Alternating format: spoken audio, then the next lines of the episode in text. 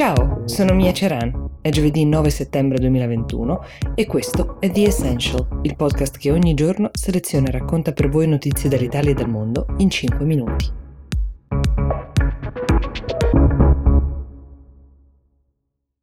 La puntata di oggi contiene due notizie entrambe legate ad atti terroristici avvenuti anni fa. Uno è quello che forse ha segnato maggiormente l'immaginario collettivo contemporaneo, quello delle Torri Gemelle. L'altro è una somma di attentati, in realtà avvenuti a Parigi nel duemilaquindici, rivendicati dallo Stato Islamico, tra i quali quello del Bataclan.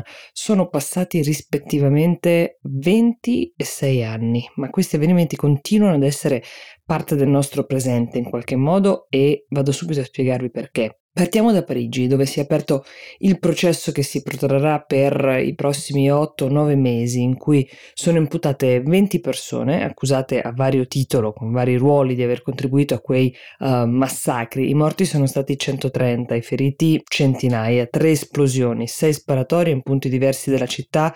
Non c'è da stupirsi che il tribunale dove si svolge il processo fosse gremito ieri intanto di sopravvissuti che hanno voluto esserci, poi di parenti delle vittime, molti di loro si sono costituiti parte civile nel processo, poi avvocati, giornalisti, ma anche semplici cittadini che ci tenevano ad essere presenti nel giorno in cui iniziava una sorta di guarigione, almeno parziale, di tutta una nazione, perché questo è di fatto l'attentato più grande grave dopo la seconda guerra mondiale che la Francia abbia mai subito. Dei dieci esecutori materiali degli attentati, uno solo è sopravvissuto, gli altri si sono suicidati facendosi esplodere dopo aver portato a compimento quella che definivano la propria missione.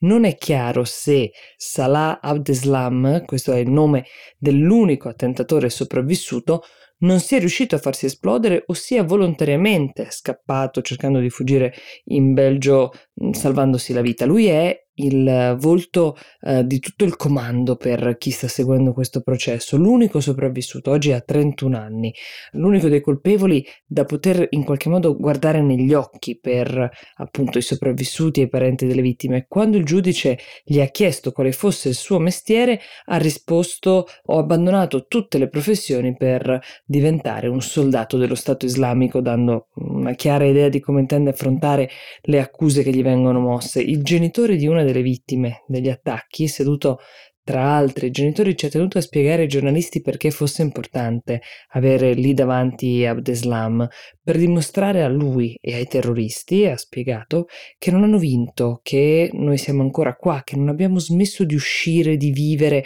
e che la paura non ha preso il sopravvento.